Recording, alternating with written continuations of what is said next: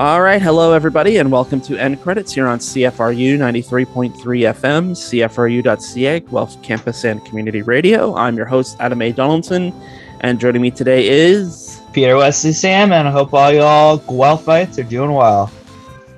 Oh, well, I, I can speak for all Guelphites and say that they're doing very well. Um, for the most part. Uh, I mean, I can't speak to individual cases, but uh, yeah, I think Guelph is doing okay. Good. Good. that's all there is to it. It's just good. It's good news all around. no, that's good. That's good. I was worried how Guelph would be doing without me, but that's good. While secretly being disappointed that it's okay. a, a pitch. A pitch. all right. End Credits is a local movie show for local movie fans. We're here every Wednesday at 3 p.m. to talk the latest in pop culture and review the newest movies, which this week will be the new science fiction horror Nope which you can now see in a theater near you. That's going to be in the back half of the show. For the first half, we're going to look at uh, some other great number threes. Now, we don't mean like the third part of a trilogy, but this is in honor of Jordan Peele's uh, third movie, uh, which is, is what Nope is, his third movie as a director, I should say. And um, so we thought, well, there are a couple of ways we could take this for the pre-game or the pre-review, which is like to talk about scary alien movies. But once you get outside of Alien and Predator franchises, um, the pickings are slim. Uh, so I had the idea, like, let's talk about great third movies, and I, I kind of. I kind of suggested this off the cuff before sort of doing any research, but once I got into it, um, a director's third movie is very interesting. It either kind of sets the course for their future career, or it's kind of like the end of something. And uh, whether that's the end of like a certain style or a certain flirtation, or like the end of their indie cred before they sell out. Um, number threes are very telling. I don't know about what you discovered, Peter, but oh, absolutely, it shows uh, at what point at what they've matured to, where they are mm. as a director. Uh, is it based on? Does it have elements from the ones prior? Is it completely different? Uh, and I think a lot of the times too, it's important to look at its budget, right? If they're mm-hmm. super um, popular now, how much are they getting for the film? Is it more? Is that visible in the film? Has that harmed its acting or its writing? Um, yeah, there's just so many questions it brings up. Mm-hmm. And uh, it's also interesting to see, you know, if it did bad, what happens after? Are they able to to get back from that? mm-hmm. So, without further ado, we're going to do some of our favorite number threes. We're going to uh, do our top three of number threes. Uh, so, Peter, why don't you kick us off with your first number three? All right. So, number three for me is one of my, uh, I don't even know if I want to call it a guilty play, but Awakenings by uh, Penny Marshall is uh, mm-hmm. her third work, and I I absolutely love it. I remember I watched it uh, not as a kid, but around 14, and it just I thought the acting by Robin Williams and uh, Robert De Niro was uh, outstanding, and um, something very interesting for me is I just find diseases and, and medical things very interesting. And I had not been aware of the encephalitis lethargica, the uh, sleeping sickness there. That's the, because uh, I didn't want to keep having to say encephalitis lethargica. sleeping sickness. I was not aware of it. I just thought people sleeping a lot was lazy, right? Or, or a mm-hmm. coma. I didn't know there was something kind of a mixture of coma, but sleeping. It's very, very strange, very interesting. But uh, most importantly, it's you know it's Robin Williams. He's amazing in it. He's absolutely amazing. It's great to see him funny, but it's even better in my opinion because I think it's more special to see him as more of a dramatic actor, someone who brings forth a lot of emotions. There was, of course, some comedy, but overall, you know, you you uh, you tear up. You have you know a heartache. It's it's got a lot more emotions in it. And uh, Robert Jr., of course, there's a lot of not movement, right? Which can be mm. uh, something I always respect in its own way. Uh, that or a film where, say, someone is mute, they can't speak. That's always impressive. Its own, you know, how are they using their physicals. Um, whereas Mhm. I guess Robert Niro, how is he using his lack of physical or you know oratory capabilities? How is he doing nothing? You know, and he he does it well. He does nothing perfectly. yeah, it's interesting to to look at that movie where it's um it's Robin Williams doing the heavy lifting uh for the acting while acting heavy Robert De Niro kind of does uh does not do much.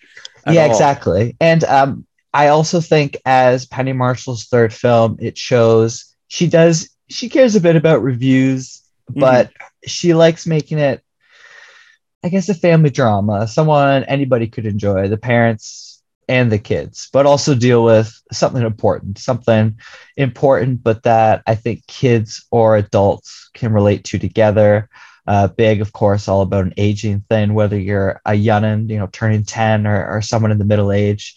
Uh, Mhm. Awakenings, it deals with um, just the hardships of uh, ailments and how even if I guess someone doesn't talk or speak as a, a doctor or a nurse, you can you can get to know them, you can really care about them. And that of course can be viewed in an even broader way, just just the care and who who can who can receive it from you and what what you can do for something as hard Mhm. as the uh, the sleep illness.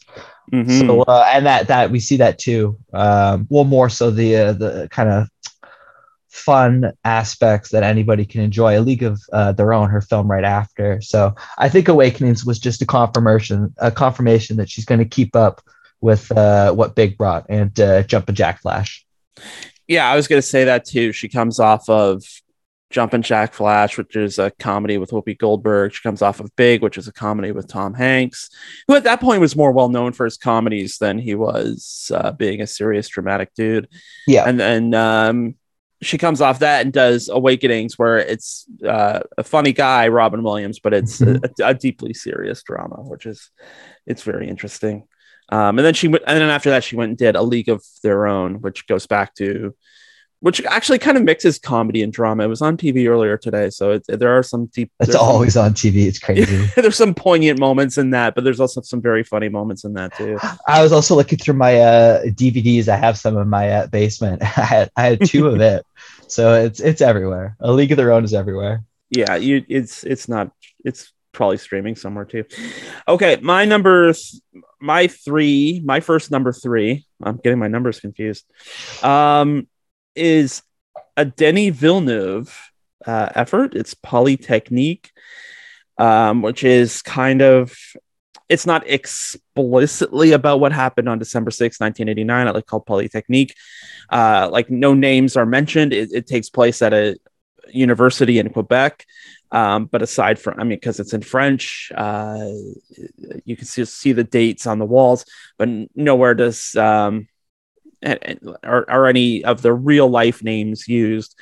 Um, but it's almost like a real time uh, sort of staging or recreation of the uh, attack on L'École Polytechnique. Um, you see it through the eyes of two of the women who were uh, ended up being victims of the attack, plus the shooter. Um, it, it's kind of presented sort of bare minimum, uh, really stripped down, really direct. Uh, there's nothing really dramatic. It- It's there's there's kind of the, almost this documentarian um, filter to this. It's in it's in stark black and white. It's really um, emotional. It is really uh, dramatically charged, and it comes for Villeneuve. It comes after um, the 32nd of August on Earth, which is just like kind of this goofy, almost Kevin Smith like sex comedy. Really, I gotta catch this. I hadn't even heard of it. It's really goofy and um Maelstrom, which is kind of darkly serious and about you know uh, heavily dramatic slice of life in Montreal. It's uh, with you know death and abortions and things. So it's like he's already kind of changed these. changed like tone quite rapidly going from one to the next and then to, to go to polytechnique which is just so grounded um and and so uh, also very technically well executed. Say what you what you want about the 32nd of August on Earth and Maelstrom. It it shows a lot of technical talent, but it doesn't show a lot of execution. And Polytechnique is a really dramatic change coming off those two movies, where it just uh, you see talent um, sort of not reach the maximum of its ability, but you see like talent well and truly being tapped for the first time. Um, this is a, a, director. At this point, you have a director's vision able to, um, or you have a director's skill being able to match his vision. And it is a really kind of a harrowing experience, um, especially since I, I think we know we know so much about what happened at L'École Polytechnique in 1989, but to actually kind of see it unfold in a dramatic recreation is is something else entirely. And it has this um, really interesting prologue at the end about uh, one of the survivors and uh, how life carries on for them and and uh, how what happened there has sort of changed them forever. It's uh, it's amazing that uh, he's able to sort of tap into something that feels very new about a thing that we think so that a thing that we think we know so much about. So Polytechnique is when Denis Villeneuve arrives, and uh, it's well worth watching. I think especially well, I I can't even imagine you would have been uh, alive when it happened. No, um, I was. I, I, was ten when it. That's why. Yeah, you you you were alive when it yeah. happened. That's what I mean. I can't even uh, imagine that. Yeah. Um, but I also just do want to say every year, the anniversary, they really do present it well uh, mm-hmm. in schools, even for us young. And so I think anybody should give this a view. And I actually, I think it relates a bit to Nope in the sense uh, it's a good thing. Nah, possibly it's a good thing. You know, uh, it depends on your point of view. I think it's a good thing they didn't use the real names of everybody. Mm-hmm. So uh, yeah, I'm glad you picked that one. Mm-hmm.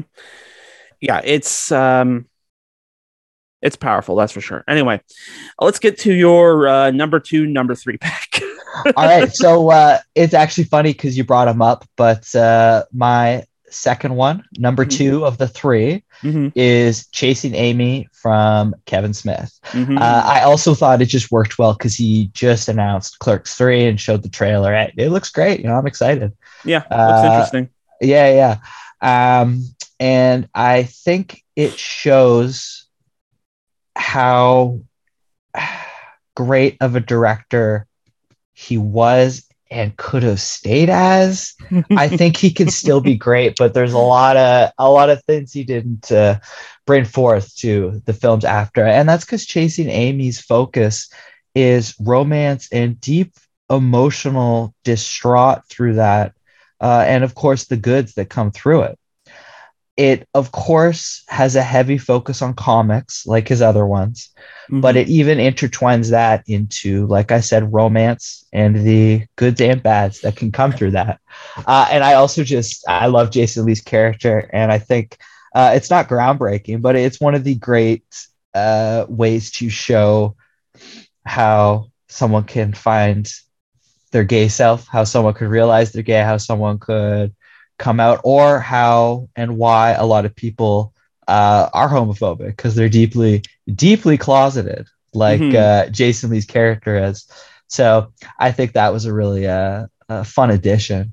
Uh, and like i said it's what showed how much more emotions and important things he could have continued forth uh, in his films. So i think it's really interesting because he got more money for it yeah. But instead of going in a more blockbuster direction, he actually, like I said, he, he's still focused on comedy, humor, and even more than the others, uh, emotions. You know, I uh, it's it's romantic, right? It's a romantic comedy drama, and mm-hmm. uh, I think more of his should have been like that and, and could have been like that. I think chasing Amy, even though, like I said, I I love I've seen every film by him. I, I do I like them all, but uh, I think chasing Amy is his last uh, real important film. I think it's his last true, uh, genuine work of art. You know, uh, the, the, the last one that I think deserves a, a criterion. You're not a Dogma fan. I, I, I was all right. I as someone who is agnostic, I don't I didn't love it. I I I don't love extreme religious people, but I also I'm not a huge I, I you know I'm not a uh, Neil deGrasse uh, Tyson Tyson guy. yeah, I, it's just not it's not Carl Sagan. That's not for me. But uh, I I do think it's a great film. But no, I don't. I think Chasing Amy is his his final uh, true work of art. Mm, you might be right. I think where where Kevin Smith connects is when he feels like he has something well and truly genuine to say, which you know, Clerks Clerks is like a statement on. I mean, I I think both Clerks and Clerks Two are really good. Just sort of a statement on. Yeah, Clerks Two is just it's so much later, and it's very similar to Clerks, something he's already accomplished, right? And I, also, I know a lot of people are like laughing, like, "Oh, how is Mallrats like that?" But I think Mallrats of his films is the best representation of the slacker culture, so that's why it's I included of of the first three as uh, classics. I think yeah, and I I think I mean Mallrats is funny, but I I think when you're talking about Clerk the Clerks movies, Chasing Amy, Dogma, uh, at least for me, and I would also include Red State in that because it felt it feels like such like a like a personal artistic statement. Like, look, I can make I, I can make a movie that isn't just about you know dick and fart jokes and um, and I mean it sort of goes off the rails with like yoga hosers and Tusk and and all that. But I mean, or it, whatever, yeah. It, when he has something when he when he knows he has something to say and how he wants to say it, he he's capable of of doing good movies. Um, and not just funny movies, but uh, exactly, yeah. yeah. I also I I I learned a lot too uh, through chasing Amy of the comic world's mm-hmm. industry. I, I didn't know that some people are just the tracer. Yeah, I just love the recurring joke of how mad Jason Lee will get when someone's like, "Oh, so you know you're you're just tracing." Literally, their title's tracer, but he hates hearing it, and he's like, "No, no, no, we do so much. It's all about the layers, about the depth, and you know, a, a, he's, a I mean, of, he, he's he's right. Inking is is important. He is. It's, yeah, it's, it's yeah, exactly. But it, uh, it is a uh, skill. It is a skill. Maybe not as important as you think. But yeah, no, I, I just thought I thought that was just a little uh, sprinkle of humor, even though it is more dramatic and romantic. There's there's yeah. just some genuine humor. So yeah, number two, number two of the three, Chasing Amy. All right, my my th- second number three is Brain Dead, or you may know it as Dead Alive. It is Peter Jackson's third movie. It is a zombie comedy, and it is thoroughly disgusting and uh, funny and bizarre. And I mean, it, it's interesting because very clearly at the end of this, he moves after the after Brain Dead, he moves on to Heavenly Creatures with it, which is like so this more more dramatic um, kind of you know skill building exercise of of doing a, a, movie that's a little bit more weighty and not necessarily built on how can I build sort of the grossest special effects I possibly can. I'm telling a real story with real actors and real acting and real traumatic heft, um, and that comes almost immediately after Dead Alive, which features a scene of a of somebody's uh, getting their skeleton pulled out of their body. Um, and it's also at a time when, you know, the early 90s, like that wasn't a that wasn't prime time for zombies. Like uh, you had Day of the Dead in 85, that was kind of a bomb. And everyone, I mean, you had Return of the Living Dead at that point too, which was uh, kind of a zombie satire. But uh, at that point, it seemed like everything that could be said about zombies had been said. And then along comes Peter Jackson with um, some of the grossest, gaggiest, blood covered, pus covered, you know, zombie effects uh, you could ever see, and it's a comedy. Yeah, it's like we're uh, we're not done yet, y'all. It's yeah, done it's with the like, zombie thing. It's like you you think, hey M hey MPAA, you think you've seen a zombie movie? No, you haven't. Um, watch this. Watch this, and it, it comes after he does um, meet the Feebles, which is like this. I mean, people think Avenue Q is the the pinnacle of raunchy puppets. It's not. Uh, watch Meet the Feebles, assuming you can find a copy, um, where it's you know again gore, uh, blood, guts, puppets, uh, puppets who kill, and not in a funny way like that old Comedy Network show. Um, but but I mean, this is a guy who you would never have guessed would have gone on to make Lord of the Rings, uh, the trilogy or the Hobbit trilogy or the Beatles Get Back, which is like the like the most wonder bread kind of project you could take on is like let's let's make a Beatles documentary. Or uh, Lo- Lovely Bones. He made Lovely Bones where he Lovely kills Bones. off a salmon. That's right. Kills off a salmon, and I don't like it. I don't like it one bit. But he is a great director, and honestly, I I I will this uh, the one you're discussing being his third film. Yeah, So many people probably still think like Lord of the Rings was his first, right? But he was that he already, comes uh, out of yeah he comes out of nowhere and makes. Lord of the Rings, but no, this guy was working a decade earlier in some of the grossest, most disgusting, most outrageous horror satires uh, you have ever seen, and, and it fills me with sadness that it's you you can't find. Uh, I can't remember what the first one is called. His first movie is off the top of my head. Brain Dead, Meet the Feebles. Like oh, I always like whenever bad you, taste. bad taste. That's right. Um, Well, I just looked at the cover of it, and yeah, people should check out Bad Taste too. they're very Just hard. The, the visuals of the the main, I guess, villain is Yeah. uh, very well done. yeah they're and they're so hard to find it's um it, it brings a tear to my eye all right um let's get to your uh number three third movie Okay, so number three, uh, I picked The World of Piri Thomas uh, by Gordon Parks, the uh, Mm, very famous director. I think uh, Shaft, the director of Shaft, a very uh, important black director of back in Mhm. the day. mhm. And uh, what it is itself is a documentary of the Cuban poet Piri Thomas, who is a Latin American Cuban who was a really, really famous uh, author and artist in Harlem. Mhm. And uh, Gordon Parks from Harlem himself, and who knows it, made a documentary about this figure. Uh, but the film kind of goes beyond that, and it's more a look at Harlem and uh, the intertwining of the Spanish culture and the Black culture. And it does so not with interviews, but solely through documented visuals Mhm. and a narration from uh, Piri Thomas himself, but uh, archives of what he said, his literature, uh, his vocal poems that he would give. And it's just, it's beautiful because it intertwines it, like I said, with true footage. Uh, and that includes the, the really, uh, really, really, really bad. Uh, there's some very, instead of looking at the neighborhoods in a very expansive way, he would go inside the condos uh, and see the people themselves. There's direct footage of people uh, preparing and, and doing heroin, of um, sex workers, uh, so many different things like that of the uh, uh, Spanish Latin American community. But what it also does in a very, very great way, like I said, uh, it includes all of the black people who would deal with uh, uh, that too, and how um, even though there's a, a separation, it's it's Harlem as a whole that needs to be viewed, um, and that's because it also has some brightness. It's got a lot of great life, great great art, and that's another focus given. So there's a really good contrast of the awful that's going on, uh, and the greats, the art that's being presented through it all. Mm. um, and it's just yeah a phenomenal look at uh, harlem harlem back in the uh, 60s and what it was like.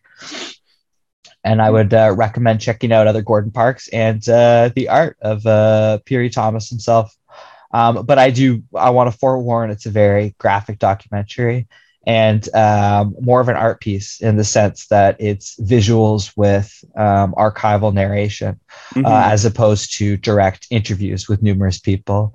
Uh, but I think that makes it so it shows the realities of Harlem, even though maybe in a broader way than if it was direct interviews. It it shows Harlem as a whole and what the Latin American and Black community deal with. Um, and their separation, but also the similarities and uh, Harlem, Harlem's uh, heart as a whole.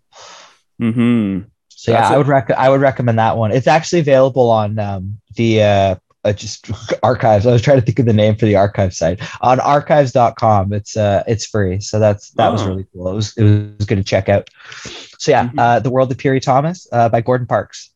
that was a deep cut um no interesting though um i think for my third number three i'm gonna go with um Mostly because I just heard him on the Ringer podcast, um, the Big Picture podcast from the Ringer. Uh, John Carpenter, who's number three. Oh, of uh, course. Movie was Halloween. So, um, oh, that's no, that's an awesome choice. Very different, very different choices. very different choice. Um, but I mean, it's you know from the fact it's a small indie film. Uh, I think it was three hundred thousand dollars it was made for. Like the simple setup, babysitter killer. Um, you know the POV shots, the the music. Oh, the John Carpenter score um, with uh, the synth and uh, the like the painted William Shatner mask. I think there was a story about how Nick Castle, who played Michael Myers in in the first movie, had the mask, and they went back. Uh, they were going to make Halloween two and they tried to recreate the Michael Myers mask from the first film, and they couldn't. So they had to go actually go find where the mask was, and Nick Castle had it. Um, so I wonder, I wonder if he asked uh, for money. I'm curious if they had to pay for it, or if he had, if he, he donated ransomed, it. if he ransomed it. Yeah. Um, but yeah, like the like overalls, butcher knife, painted William Shatner mask. There's your killer, and it's iconic uh instantly iconic. Jamie lee curtis is so great. Like all the like all the characters in it are so great. Um like, it's you don't really go deep into backstories or anything but they feel like real vivid living people. Um they are not just mincemeat waiting for the killer to to cut them up so it, it's just i mean what else can you say about halloween at this point? It, it, there's a reason why it's the goat and it was john carpenter's third movie ever after dark star and assault on precinct 13 and uh, it shows you i think why carpenter would become the talent uh, that he was so reliable like just like a just a consummate craftsman. Uh, he's a he's a journeyman director but i don't mean that in a negative way. Like he can he's just look look what he can do with $300000 um, you know, he creates something iconic, something actually. Something well, that, that yeah makes it we're, impressive we're still, itself. Yeah, and we're still living. I mean, we're still living in how like there's another Halloween movie coming out in a couple of months. There was a trailer for it before Nope. So I think I think oh yeah yeah you're right you're right. I was about to say I think just a teaser, but that's the YouTube one. Yeah yeah yeah. yeah. So you know, uh, more Halloween's coming soon, and it was John Carpenter's uh, third movie, the original. Will Nope have as grand a legacy as Halloween? Um, I don't know if they'll make 11 movies out of it, but uh, Jordan Peele certainly might have a bright future after. We're going to talk about Nope after the break. You are listening to End Credits here on CFRU 93.3 FM, CFRU.ca, Guelph Campus and Community Radio.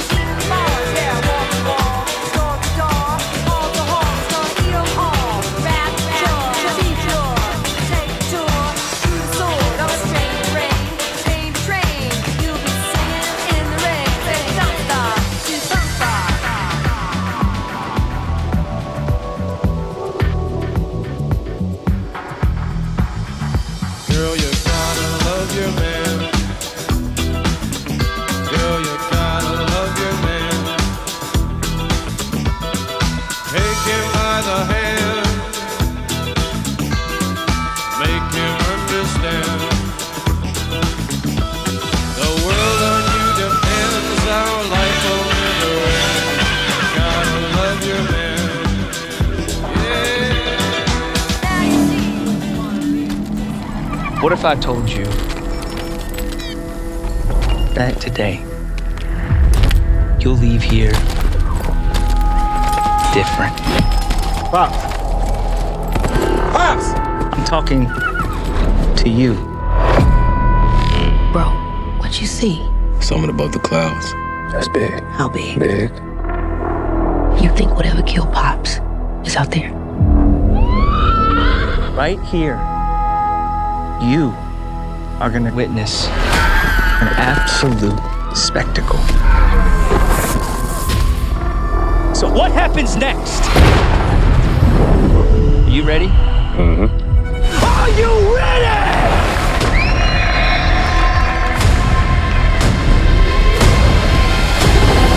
Okay, so that was a clip from Nope. It is the new film from writer director Jordan Peele, and it stars Daniel Kaluuya, Keke Palmer, Steven Yeun, Brandon Perea, uh, Michael Wincott, and Keith David. Uh, so that is a stacked cast. Nice, nice to have Michael Wincott back. Um, because uh, I, I, I, guess as a '90s kid, I feel like um, Michael Wincott is somebody who kind of disappeared. Uh, you know, Yeah, I'm not gonna lie. I, I'm not. He's not a very uh, prominent part of my life. My no, he was he was top dollar. He was the main villain in The Crow. Uh, Um, he played uh, Sir Guy of Gisborne in Robin Hood, Prince of Thieves. So he's kind of like a one of the mid tier villains, and uh, he was Elgyn in Alien Resurrection. He was the All right, captain this- of the pirate ship in Alien Resurrection. This might help with the comeback then, because uh, like you were saying, was. I thought he was. I thought he was great in it. He's uh, One a of true embracer of of uh, the arts. you know? I mean, it's it's it's interesting. You get Michael Wincott and Keith David, like two of the deepest voices in Hollywood, in the same movie. yeah. but uh, all right, Well, we let's, need to we need to hear. There's only uh, you know, we need a, a representation of how that sounds. yeah. You know, one that could be happenstance. Two people talking like that, yeah, that's Hollywood style. all right, let's get into Nope, and uh, we will try and tiptoe gingerly through spoilers because uh, Yeah, that, yes, I'll try is- my darndest. it is one of those movies. So, uh, Peter, what did you think of Nope? Okay, so I have seen Get Out and I saw Us and Get Out I loved. Us I thought was okay. I Mhm. loved this one again. I really I thought it was great. Uh, I think he went in a right direction with more of uh, a sci-fi focus because there's still enough horror elements. That's what he that's what he's great at. But this one, like every reviewer has said, it's more like Close Encounters of the Third Kind, whereas Us is pretty much a direct slasher um, and get out a psychological horror. Um, so I think even more than the others, this allowed for some uh, character depth of, of just them as individuals, as opposed to what those characters are dealing with socially. So I just liked the attachment Daniel Kaluuya, Keke Palmer, OJ, and Emerald had. Uh, their differences, but their more moral mindset than a lot of the others uh, and their kind of positive and pessimistic views of you know who they're inheriting uh, old oj senior right didn't get Mm. the horse you know he wasn't perfect but um i thought i thought there was more more depth there than there was with let's say um uh nyong'o's and her husband and um us uh so i Mhm. really enjoyed that with them and all the action all around uh, there's the two we mentioned um, but uh, I thought Steven Yeun was was hilarious. I am not. I actually I don't even know where he's from. Really, it's not not a viewing Mhm. viewings that I'm a, a fan of. Um, but I thought uh, Jupe was great. Uh, I think a former child actor, and that's exactly how I picture a former child actor who's no longer an actor but still wants to get that moolah. You know.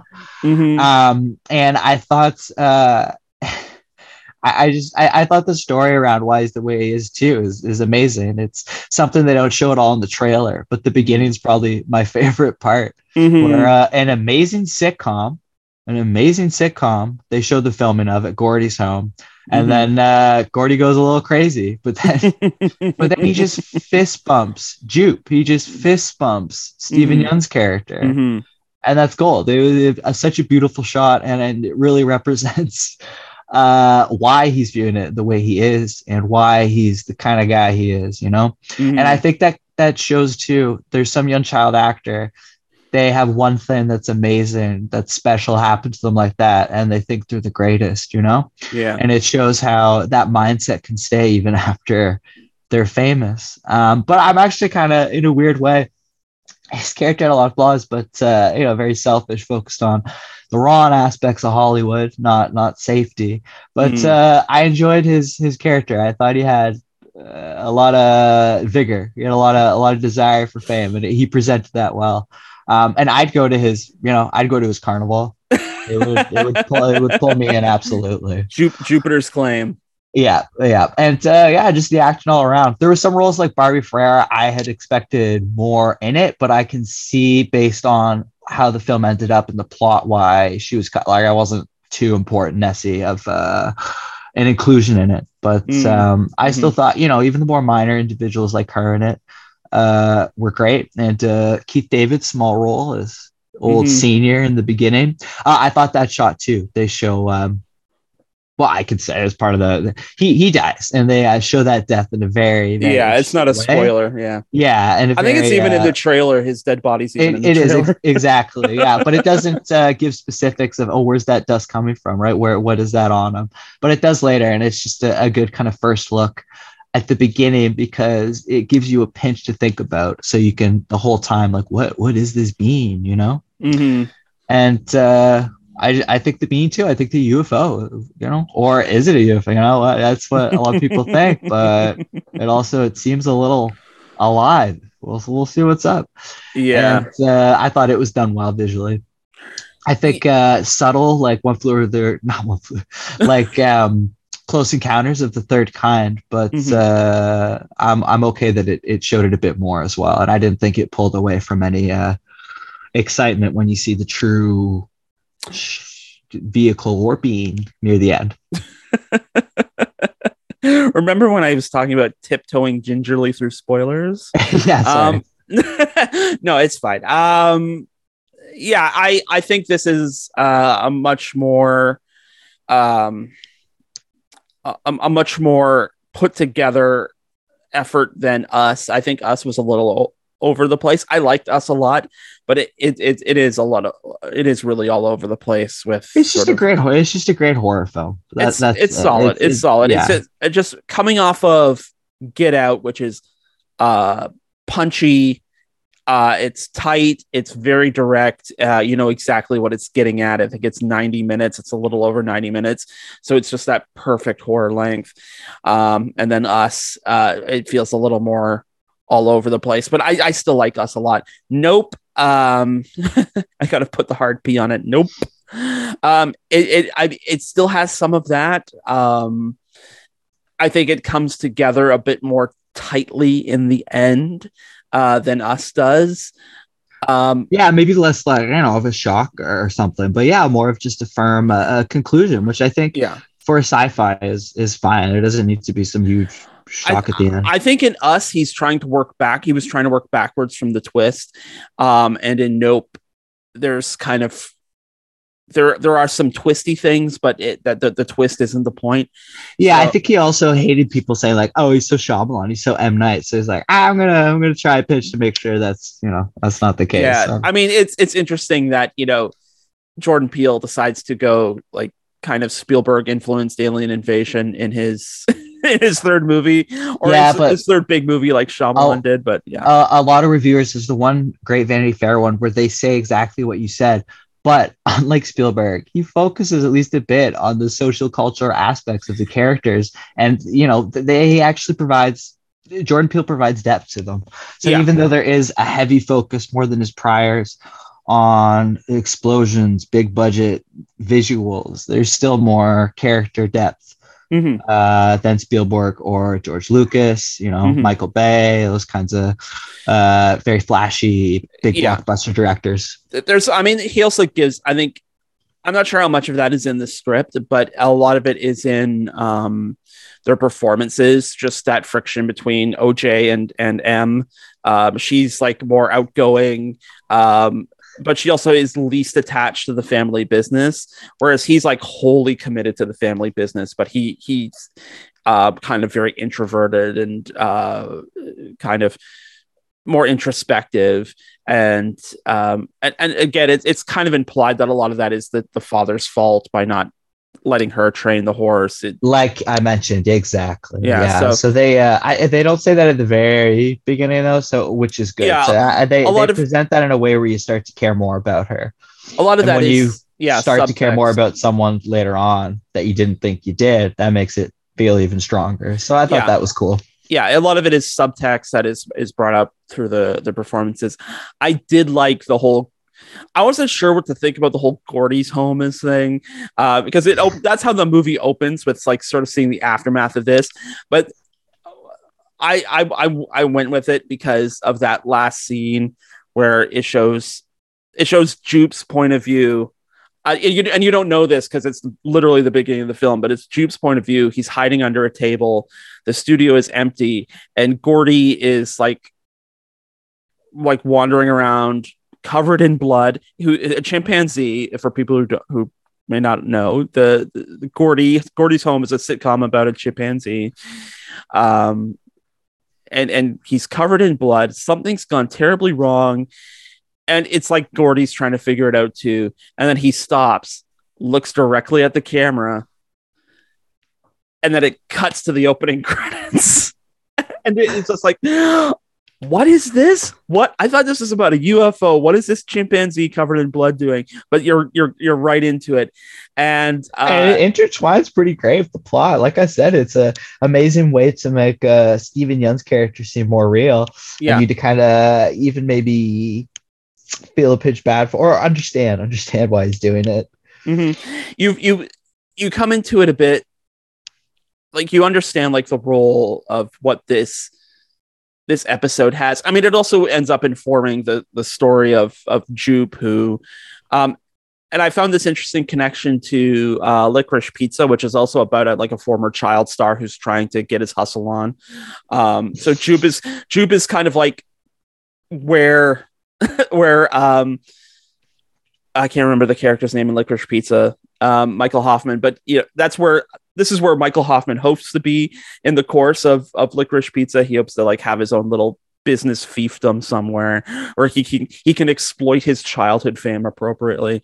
Um, but yeah, the, the, the Jupe character is fascinating. Um, the sort of uh, friction between him and the the Haywoods is also interesting. Um, and y- you know, you get some of the funny parts, and uh, it, it's you're really not. I, I don't. I really think you're not supposed to know what to feel about Jupe because he feels also very exploitative. Like eh, when he's the the scene where he's putting on the the show that you see around the middle of the movie where things get real. Um, his co-star from uh, Gordy's home is there, and she's covered in a veil that you kind of see bl- blow up in the in the in the wind, and you see like the end result of like what happened in the chimp attack during the during the filming of the show, and so like. here is this person who was like horribly disfigured um, in his sort of you know what he's kind of built his like future fame on and uh she, here she is like sitting front row center at one of his silly wild west shows so that he can point to her and like hey remember my lovely co-star Yeah, well, that's that's what I mean. That's why I'm kind of glad they showed, even though it felt out of place, why they showed the old Gordy thing in the beginning because it uh, relates heavily to Yeah. uh, all of that and how determined he is just continue getting that that name. You know, Mhm. you you feel I don't know. I felt like a pinch bad for him more so the people whose lives he negatively affected. But I also just like, oh, dude, man, like child actors. I'm so sorry.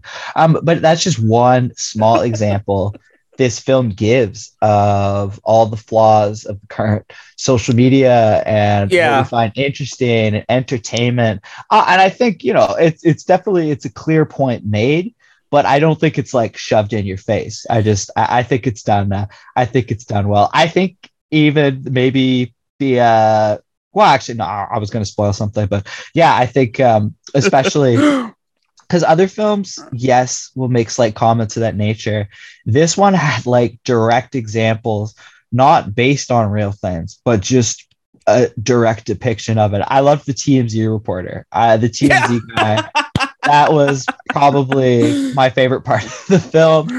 Uh, I'm not saying they get what they deserve, but you know, well what's something- interesting something is what's interesting is I was listening to a podcast and they were talking about this movie and and one of the people on the podcast was uh used to work at TMZ and he's like that's exactly how it would go down because at TMZ it doesn't matter what goes on. Like if your mother calls you in distress like as you're trying to get the shot you don't answer the phone call because you have to get the shot. And if you don't get the Mhm. shot you're in big big trouble. So that, that's exactly how a TMZ when employee would approach this is like Oh yeah. don't try and save my life. Get the shot. Get the shot. I'm really curious how much you get for uh you know for, for a paparazzi shot of that nature. I'm just I'm Yeah. curious how they determine the pricing. Yeah. Um, but going off of that, I thought it showed a good variation of how people uh take part in social media and filming disasters and such. I the way Angel Torres and Antlers Holst dealt with it, Mhm. uh, very different than to Jupes, but still Mhm. not selfish reasons, but a true, I guess, a, a really too heavy desire for some brief uh, fame. Although, not just that, I loved how Antlers rolls. He loved just the cinematography. I think he viewed more art in it than just getting attention. Yeah. Uh, and I think his, yeah, yeah, exactly. Yeah, people will understand further when they see the, the uh, you know. Yeah, And I- uh, Angel Torres cares a lot about it, but he also defends uh, OJ and Emerald. He helps them. So Yeah. I think he has more heart, even though he cares about uh, getting some attention, at least for his electronics. So to me, he's like a really good representation of like the, you know, the technical crew of a film or something. You know, he'll do a lot, but uh, he has a better sense of ethics, and it's not as wholly about attention. I mean, as, yeah, he's he's an interesting others. character. He's an interesting character because of that. Like he, he it's it- like what are his motivations? Does he want to like attach himself to this fame of Yeah, like getting an an, an alien ship on on camera? That's I don't think that's certain at all. But he's also kind of the first one to say like we need to get out of here when it, it's dangerous. yeah, exactly, exactly. So he's like a union tech guy for the making of a film, you know, as opposed to some, uh, you know, socialite there's there's an some- interesting TikToker yeah there's an interesting commentary in, in all of this. Um, and you're right. and a it's not- whole bunch, a whole different array. It's it's really great. It's, it's not in your face at all. And I did find it interesting when the TMZ guy rides up and and what he's he's wearing a helmet that a covers his whole face and b has this like reflective surface on it.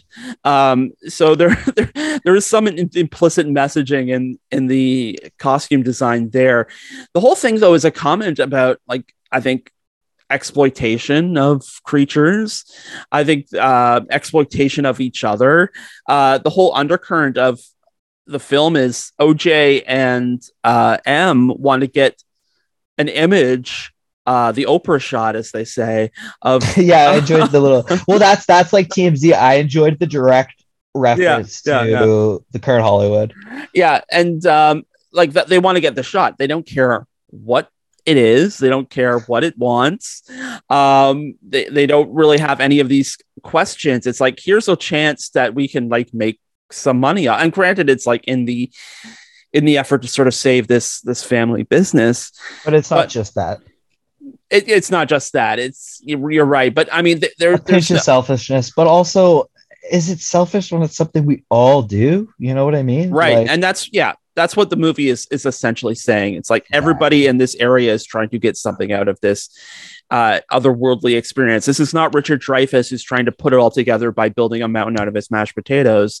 Um he's not trying to like answer the mysteries of of life and the purpose of the planet. We just want to get the darn thing on film so then we can sell it for six figures. Yeah, exactly. it's it's fascinating. Um, but yeah, the I, I did like Brandon Perea. I, I don't know what um where he comes from. Uh, yeah, he was to uh, new to me too. Well, I, there's been some articles where they discuss how yeah, he's a this could be a, a breakthrough for him. Mhm. Um, I, I'm just, I'm reading that like directly right now from uh, I think uh, BuzzFeed. So he's uh and, and I think uh, enemy. Yeah, he's uh, a breakthrough for him. So I hope uh, Yeah. he does well and in the further roles. And I didn't Uh, know Fry's Electronics was a real thing, but it's apparently like a chain of electronics Yeah, stores. it's and- gone. It's gone now. Oh, is it? Was Was? was an American big box store chain. Oh, geez. What do you know? Oh, uh, COVID is COVID shut it down. Oh, Way to go, COVID. Maybe, uh, maybe like Jordan Peele is like a fan, so he wanted to I I give, guess. it, give it a good uh, finale. Yeah, why else? Like it's I thought it, I thought it was made up because it's like Yeah, why wouldn't yeah. you just do it at Best Buy? Like there's still that's Best always Buys best everywhere when you Yeah. find out it's real. That's it's, I- it's fun. Well, and that's, true. just it. That's That's, like that's like I said, the TMZ and the Oprah thing. There's a lot of just real depictions of Hollywood, which is cool. It's it's great. It's really uh, really great. Makes it seem more real all around. Yeah. Um. Uh, Sorry, go ahead. well, I, we didn't mention it, but I want to say as well the visuals were outstanding. Yes. Yes. uh, and Get Out, and especially Us, it's more close shots, uh, very you know compact departments uh, of the scene. Uh, whereas this one, there's a lot more broad ones, and uh, we didn't mention them, but there's amazing horse riding. It's like a classic western. It's more sci-fi than western, but the horse riding's done amazing.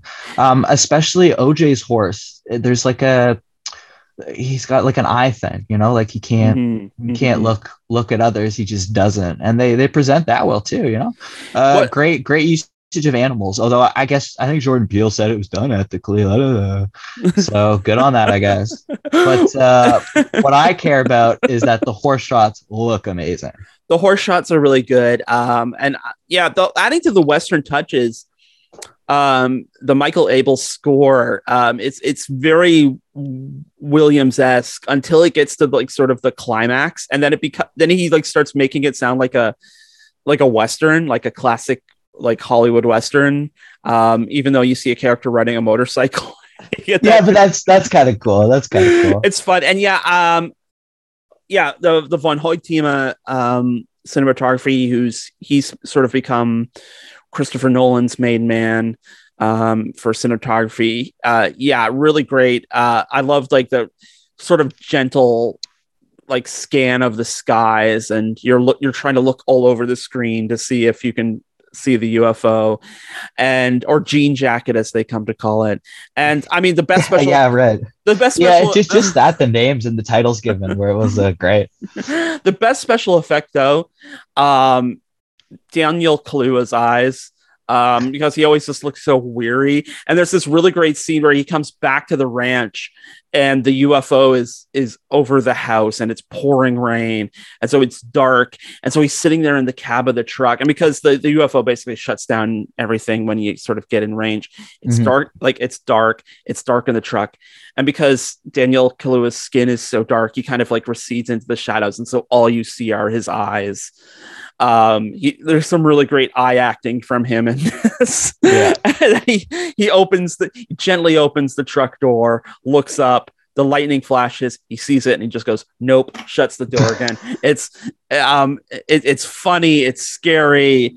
Um, Yeah, it's everything. It's everything all at once. Uh, the flying object too. It brings about like uh, a lot of different um, emotions as well. It's like Mhm. fear, but it's also you're impressive because there's just some you know true magnificence to it, and mhm. uh, yeah, a, surprise, but not necessarily a negative one. It's it's it's done well. It's done well. I would say even better than Close Encounters of the Third Kind. It's kind of uh, you don't see it, then you see it sort of thing, and like the sandcastles are, are great slow burn towards it, but uh, this was done uh, even better, where you see it not fully directly, but you see glimpses of it until you do see it uh, directly. It's a really phenomenal build up to uh, that Yeah. sighting. Yeah, and I would if I like to quibble a bit, I think maybe it is a bit too slow. I think I think we're really on a real slow burn until we get to um uh, I, don't- I don't I'm not sure which point I can't remember which point like we really it really farts starts feeling like it gets some like progressive movement through the plot but it is um I, I was, I was going to say it's it was it, it was kind of hard sitting through. It wasn't hard sitting through because there's some great scenes in that. There's like there's this really great scene where uh, they think there are aliens in the barn, and it turns out to be Jupe's kids like bothering them because they stole one of the Right, horses. right. So, um, but like the staging of Rascals. yeah the staging of that the way it's shot the lighting uh the mood the music that is such a great scene um so i mean there, there there there's like bits of life until you finally sort of become aware of like what is the plot of this what are they trying to do um so you do kind of have to pack a little patience i do wonder if this could have been a little bit if we could have gotten this under two hours um Oh, of course, a, a small little uh, flaw. small little fl- small little quibbles but yeah, absolutely. No, I, I do agree with that. There could have been a bit cut out there before the build up. Um, I still do. I still think it was a pinch better than um, Close Encounters of the Third Kind. Mhm. I, Um, I, I, I can't wait to see it again. I, I'm really yeah, give it a rewatch. Yeah, Oh, see yeah. how much inspiration was taken from it. Yeah. Uh, I also just wanted to quickly note because Mhm. I've been talking about it a lot. Its connection with you know current like social media, all those issues. Um, I also think it was very smart for him to in a 2022 film make uh UFO a huge focus because like there's been all the the CIA, CIA releases right of like Yeah, actual yeah. UFOs, you know. I personally I think it's probably just technology ahead of us that like, you know, China or South Korea or something is working on. But uh I think this was still a great usage of that. Something everybody is finding interesting and that we're actually getting some facts for. I don't think they're aliens, but UFOs are, you know, they're There's a- real. So There's a great discussion about that with um, OJ and Angel at one point where he's like, they don't, you know, they don't call them UFOs anymore, and he's like, well, why do they have to change the name? It's it's kind of funny. It's, uh, and then he and Yeah. then Angel, Angel says, Ancient Aliens on History Channel, check it out. uh, speaking of someone who guilty watches Ancient Aliens, if you if you're trying to get to the bottom of anything, don't check it out. But that's neither here nor there. Guil- just guilty watch it like me and enjoy how everybody thinks it's aliens when anyway uh that's it for this week's show we hope you liked it if you want to Yeah. listen to us again you can find it on our website at endcreditsradio.com or sorry endcreditsradioshow.com you can download it from the guelph politicast channel every friday at podbean or through your favorite podcast app at apple stitcher google tunein and spotify and when you're on spotify you can find the playlist for much of the music that you hear on end credits just open up spotify and search for end credits on cfru you can find us on social media too, on Facebook at End Credits Radio Show and on Twitter at End Credits Radio. And Peter, where can people find you on the various internets? Uh as per usual, Mr. Tarak on good old YouTube and uh Twitter. So yeah. Check it out, y'all. And I'll be back here, please. I like appreciate the please.